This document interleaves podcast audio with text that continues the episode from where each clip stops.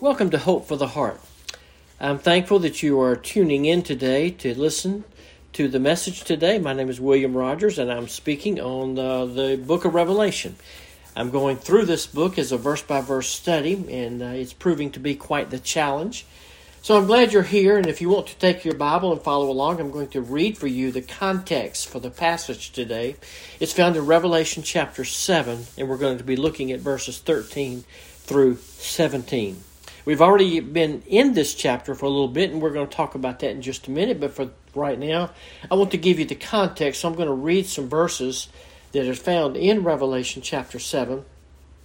And feel free to follow along. I invite you to open your Bibles and do just that. Revelation chapter 7, beginning in verse 13. I want to uh, read this for you. And one of the elders answered, saying to me, This is John in heaven, and one of the elders uh, probably representing the church, the raptured church, is saying to John, These who are clothed in white robes, who are they and from where have they come? And I said to him, This is John saying to him, My Lord, you know. And he said to me, These are the ones who come out of the great tribulation, and they have washed their robes and made them white in the blood of the Lamb. For this reason they are before the throne of God, and in his and they serve him day and night in his temple, and he who sits on the throne shall spread his tabernacle over them. Verse 16 They shall hunger no more, neither thirst any more, neither shall the sun beat down on them, nor any heat.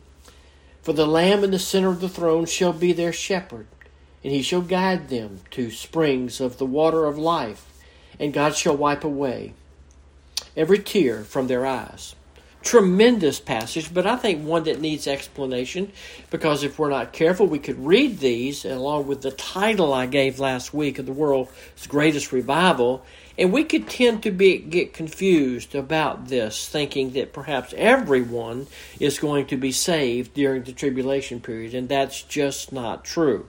But when you think of revival, what do you think of?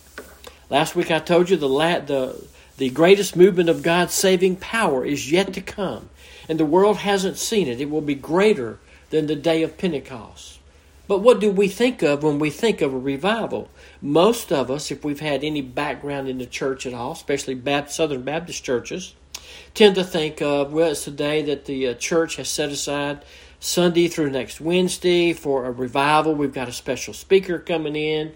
I've really never heard of him. he's probably not any good, or whatever, or a week long revival. But is that really revival? And does revival actually happen when this comes? Uh, usually you see a very uh, good showing on the Sunday night. I've been involved with many of these. And uh, you, you get a good showing on Sunday night. Then Monday night, the crowd is real low, but they, they do all kinds of things like they offer pizza for the children, and they have a children's choir singing that night so that it can attract more people. And because if it is revival, it's got to look like and be exciting. But is that really what revival is? Well, I, I want you to to understand this about revival. I know even when I named this last week that it was I understand that most people don't really have a concept of revival because we've never truly been involved with one. But I believe this one that is coming upon the earth it will be far greater than what has been experienced in the early weeks of Jerusalem. In other words, it will be greater than, than the, the uh, explosion of the apostolic preaching of the cross that sent the gospel through Israel uh, to the north and to the west and covered a great portion of what we know as Europe. I think it's greater than what happened on Pentecost.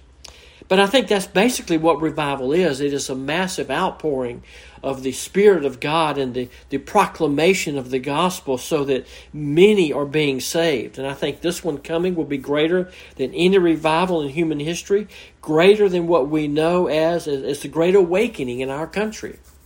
And, and so it's going to be an interesting time for sure. This will be a revival that will be, like we said last week, unlike any in human history because it will involve people from every nation, every tribe, every people, every tongue coming to know the Lord Jesus Christ. So, what am I saying? I'm saying this that a revival in the truest sense of the word is a is people coming to know Christ.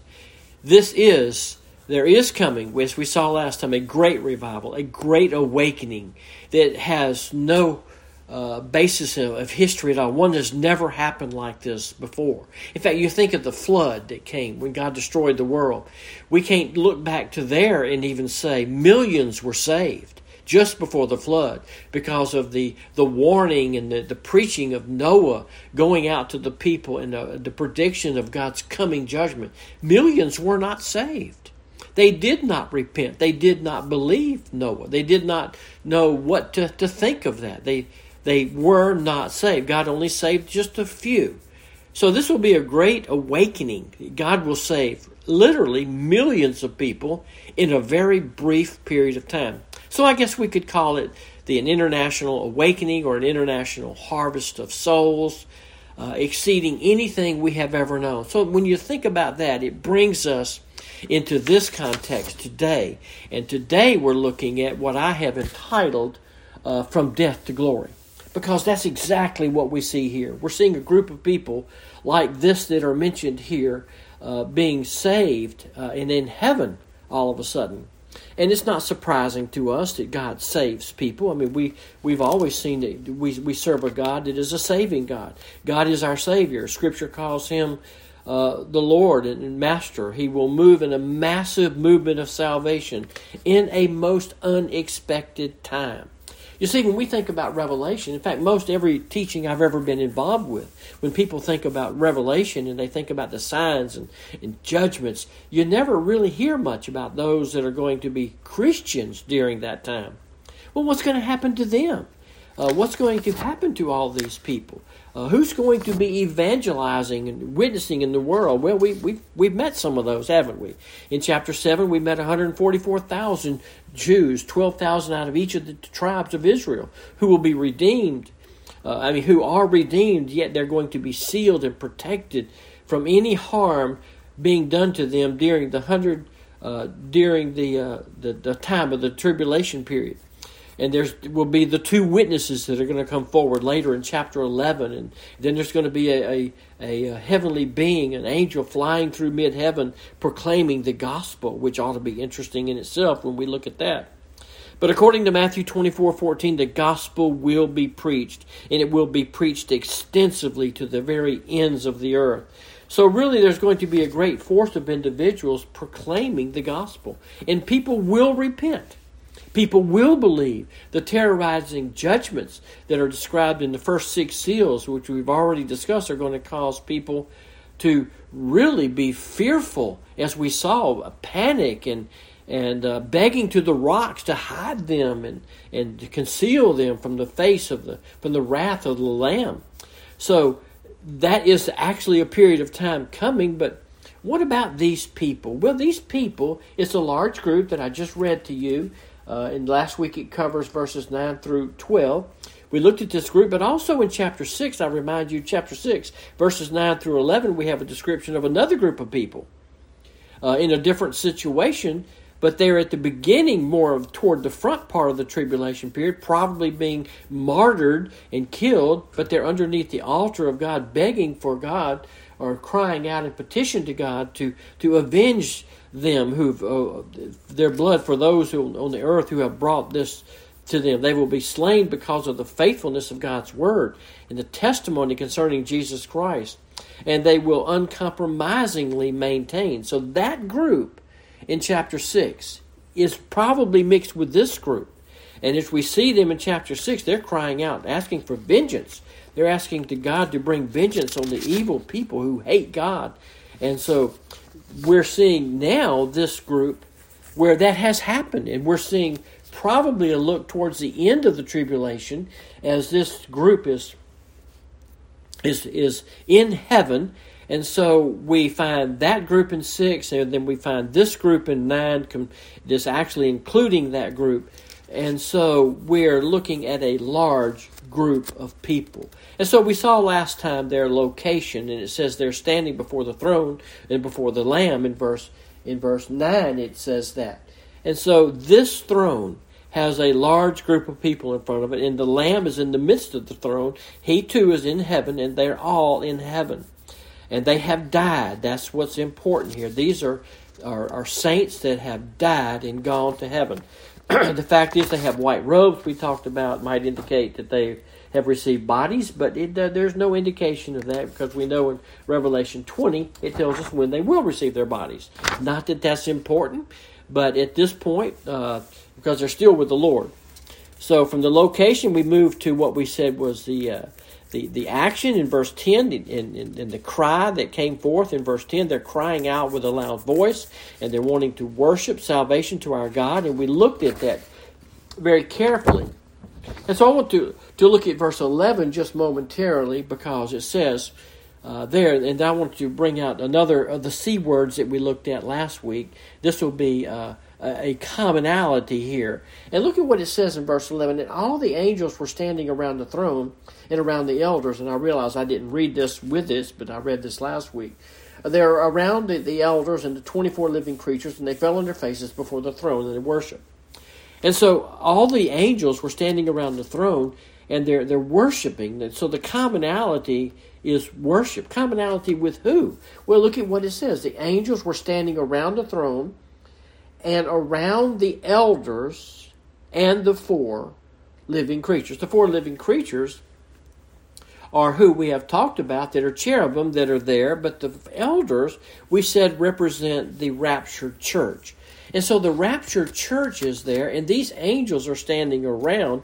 So, what a wonderful association it is here, because here are these people who have been redeemed in their souls, and they're now in the presence of the Lord in heaven near the throne, waiting the moment of the resurrection of their bodies and the return of glory to the glory of the, the millennial kingdom.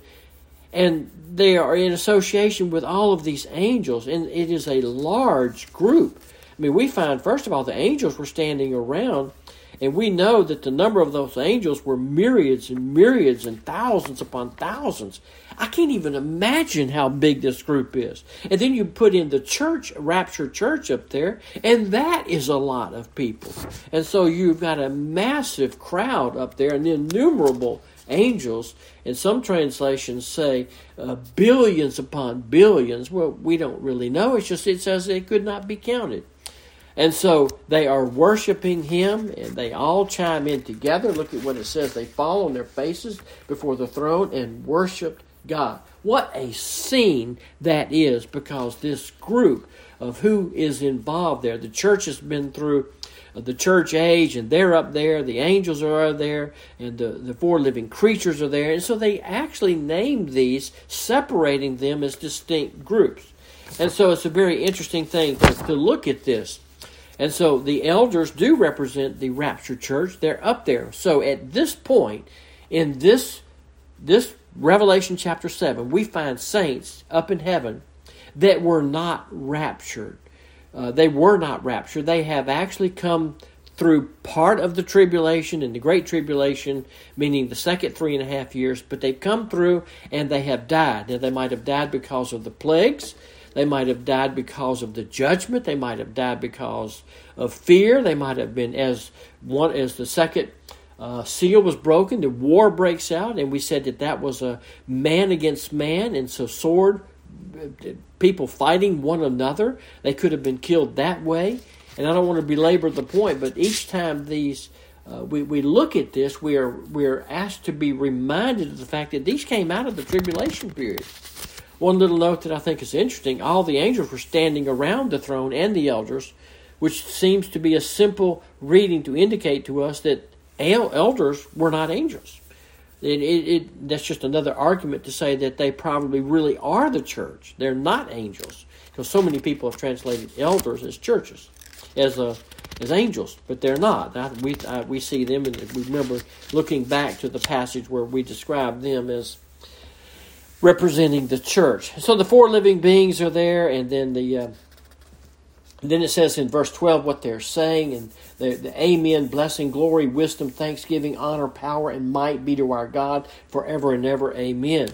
And, and that is a tremendous thing. This word amen means let it be, let it be. It's an affirmation.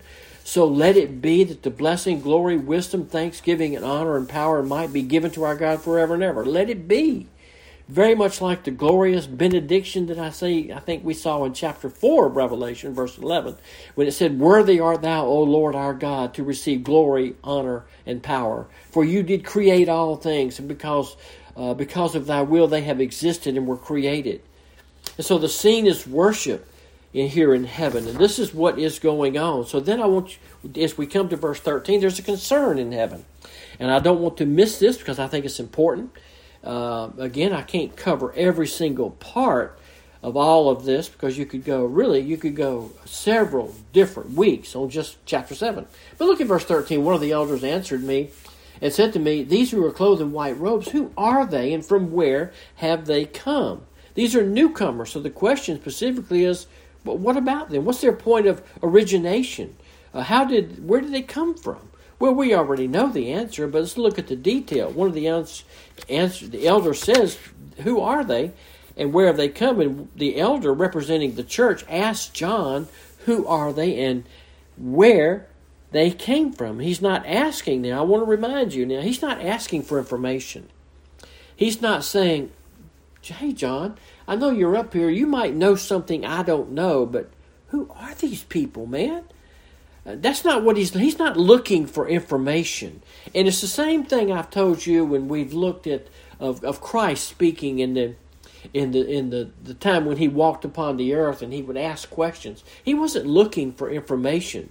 Uh, just like uh, God in, in Genesis chapter three, when he when he looks at uh, when he's in the garden and Adam and Eve have sinned, and I'm, I'm, turning to it now because I want to get it exact. When it says in John, I mean in in Genesis chapter three, verse eight, the Lord heard the sound, or they heard the sound of the Lord God walking in the in the garden in the cool of the day, and the man and his wife hid themselves from the presence of the Lord among the trees in the garden. Now listen to this. Then the Lord God called to man and said to him, "Where are you?" Well, this is the same kind of thing. God wasn't looking for information. He wasn't looking for Adam to say, I'm over here behind the oak tree, which is next to the orange tree. I, I, here's where I am. I'm, I'm, I'm over here. I'm kind of hiding from you. He wasn't looking for information. Uh, he's not asking for this information. He knows that. He knows where they were. And just like here, this elder has already been there. He knows who they are. He knows who this group is. He's a heavenly being now. He's a glorified believer. He has experienced full resurrection, resurrection and translation, and is like Jesus Christ. He knows even as he is known. This is the representative of the church, and he's not asking for his uh, own information, but he's asking to make sure John knows. And so I, I think this is a way to communicate to John. Do you understand what you're seeing, John? Do you understand what's being asked of you to write down? It's an amazing thought. And in fact, it's, it's one that I think is, is worthy to be looked at. It's important because we might assume, because of all that's going on, eh, whether there's going to be any salvation in the tribulation period. We might assume that we've read all these horrible judgments, and if you look over in chapter 9, you look over in chapter 9, verse 20 for a moment. Let, let me just read to you what that says. In, in Revelation 9 20, it says, And the rest of mankind who were not killed by these plagues did not repent of the works of their hands, so as not to worship demons and idols and gods, or they didn't turn from that. They did not repent of their murders and, and it has the, the, the, the feeling there that the rest of mankind who were not killed and did not repent went in and went uh, to their eternal destiny. In other words, they perished and went straight to hell. But that's not what this is saying. Uh, chapter 16, verse 9 talks about the final bowl judgments the one that will come, the one that has come in rapid fire at the very end. It says, Men were, were scorched with fierce heat. They blasphemed the name of God who has power over these plagues, and they did not repent. And we could take that to mean, well, they died, they did not repent, they were blaspheming God, so they went straight to hell. So this is looking as an understanding here that, you see, at any moment of the, tribu- the Great Tribulation period, people are unbelievers just like you were an unbeliever at one time, and then you became a believer. God quickened your spirit and you became a believer. But before that point, you were a rejecter of Christ. You were uh, in your heart, you were at enmity, at, at a separation from God. And that's what we have here. These people were, remember, they weren't raptured. So, coming up to the point of their salvation somewhere in the tribulation period, they were rejectors of Christ. And so it is a very interesting thing to see that all of these that are in this group here, in this group from, from chapter uh, chapter uh, 7 of Revelation through verse 9 through 17, this whole group were rejecting Christ. They blasphemed him. They, they did not, they were not repentant until they did repent. And so this is a group that knows what they uh, are thankful for. And so you look at this group and you see that they have come here. The first thing I want you to notice is uh, in verse 14, he says, My Lord, you know. It means he recognizes that he knows, and I guess he's wondering, Why are you asking me? You know, this is what John's saying. He, he, I think he speaks with great respect when he says, My Lord. He admits the need of the revelation. He's confessing, I don't know. Please tell me, is really the way you could read verse uh, 13. Uh, Please tell me. And so he said to me, These are the ones who've come out of the great tribulation, and they've washed their robes and made them uh, white in the blood of the Lamb. Now, out of the revelation, out of the tribulation period, these are the ones uh, who have come. Look at verse 14. These are the ones who've come out of the great tribulation period. They have come out of, and that's literally what the, the, the text says. Just one little word, ek, out of the tribulation and it really says the great one. They've come out of it, they've lived into it. They missed the rapture because they weren't saved. They were redeemed during the tribulation somewhere, and now they've come out of the tribulation. So it's a very interesting thing about this group of people. Yes, they died. Look, Matthew chapter 24 says, unless those days were cut short, no one would survive, said Jesus. Lots of death, Millions will die, including believers.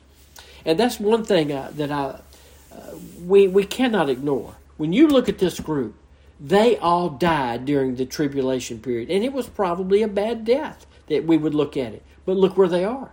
It was simply a passage from, from death to light. Or as my title says, they went from death to glory. So, however they died, it doesn't really matter whether they died of a heart attack, as we we have seen from Luke, that they will people will die out of fear. Their literally their hearts will stop beating because of the things coming upon the earth, or whether they die in an earthquake, or whether they die from murder from one uh, man fighting man, or whether they die from the, the, the, the water that will be polluted, or the sun that's going to scorch people. It doesn't matter because it's simply passing from death to glory. That's why this title is so important. But these are the ones that have come out of the Great Tribulation period, meaning, man, they had it rough. In fact, if we get a chance to talk to them and can remember, and remember, they, they know at this point what they've been through. But these people didn't go with the rapture church, so they weren't saved. They were Christ rejectors. They were perhaps those who have never heard the gospel. And during the seven year period, especially in the last half, uh, God is going to pour out His Spirit. There's going to be these people preaching and proclaiming, and people are going to perish because they did not receive the love of the truth. That is another group of people. You see, there's two basic groups here.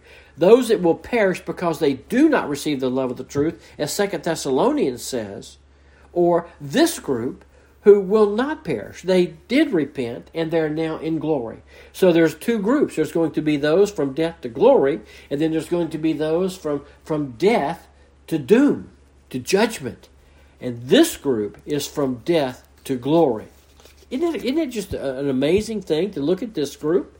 Does this mean they'll have a second chance? Well, it, it doesn't mean necessarily you have a second chance. It just means somewhere in your life, God knows where you're going to be saved. God knows what your heart is. God knows uh, if you're going to be a believer or not. He knows those that He's going to call for salvation. So if you have breath in your body, if you're still alive, and you have not become a Christian, then there is, during your lifetime, whatever's left, the opportunity to repent of your sins. And so it's a very interesting way, but you can't read this text, which some have interpreted as to say everyone will be saved. Well, no, this is not saying everyone will be saved. This is saying some will be saved. Even though it seems to be a massive group, there's still many, many more, as Matthew chapter 7 tells us, that are going to die and are not going to heaven. So, this is telling us that the ones who are coming out, it's a group of people but it's really talking about a, a process. It, this is a continual process, prolonged process going on of people coming out and coming out and coming out and coming out. You see, the rapture was a picture of instantaneous all of the believers leaving earth. So this can't be talking about a rapture. This is talking about a continual process. And it's meant to encourage us. In verse 14, the ones who are coming out clearly separates these believers from any other group of saved people through history. They aren't blended in with the church. They're not blended in with any other group, so they're a different group. They're not a at a, one moment, but there is a process as the lives are taken. And some believers, note this, will survive. And now, out of this group of people that are going to be saved during the tribulation period, some are going to not die isn't it amazing? Some are going to actually live through all of this and go straight into the kingdom that's going to come after his second coming, which will be on earth. But some are going to go straight to heaven because of death. And so uh, Revelation chapter 12 tells us many will be Jewish believers. Uh, it's going to be a large group of them. But this is looking at a group of people who have come out of the tribulation. And now look at verse verse 15, because I know I, don't have a whole lot of time to, to cover this, and, but you see the point. Notice it, it says in, in verse 15 that for this reason, for what reason? For the fact that they've come out of the tribulation period and they've washed their robes uh, in the blood of the Lamb, which we know blood doesn't, blood stains a garment, but this washes the garments of all sin. And so we see that there is a an exhortation here that they are being comforted and cleansed. And for this reason, they are before the, the, the throne, meaning they are constantly before the throne. It is a, a tense in the verb that speaks of a continuous action here uh, of, of serving Him in some type of worship day and night in His temple. Of course, when we get to the new heaven and earth in chapter 21, we'll see there is no temple. But for here, in this sake, there will be a temple. There will be a temple in the millennial reign. So, in this sense, this is where they are showing that they have arrived in heaven. And then verse 16 is one of con- conclusion. It says, They shall know no hunger no more, nor thirst anymore. Look at what it says.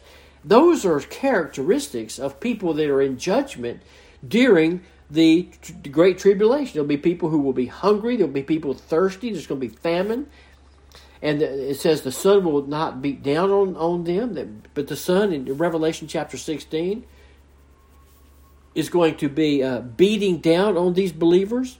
And so it's going to be uh, an interesting time. But here he's comforting them and saying that's not going to be anymore. No heat is going to touch you. And so this is a word of comfort. And there is a provision here in verse uh, 16 that uh, they will be comforted. There's not going to be hunger. They, they can, they're going to be uh, taken care of by the Lord. And you, you get the idea that these people have been weeping going to heaven. And I don't know about you, in the midst of this world in which we live today, we would certainly get the idea that Christianity is, is uh, on the way of being defeated, wouldn't we? Well, imagine being during the Great Tribulation.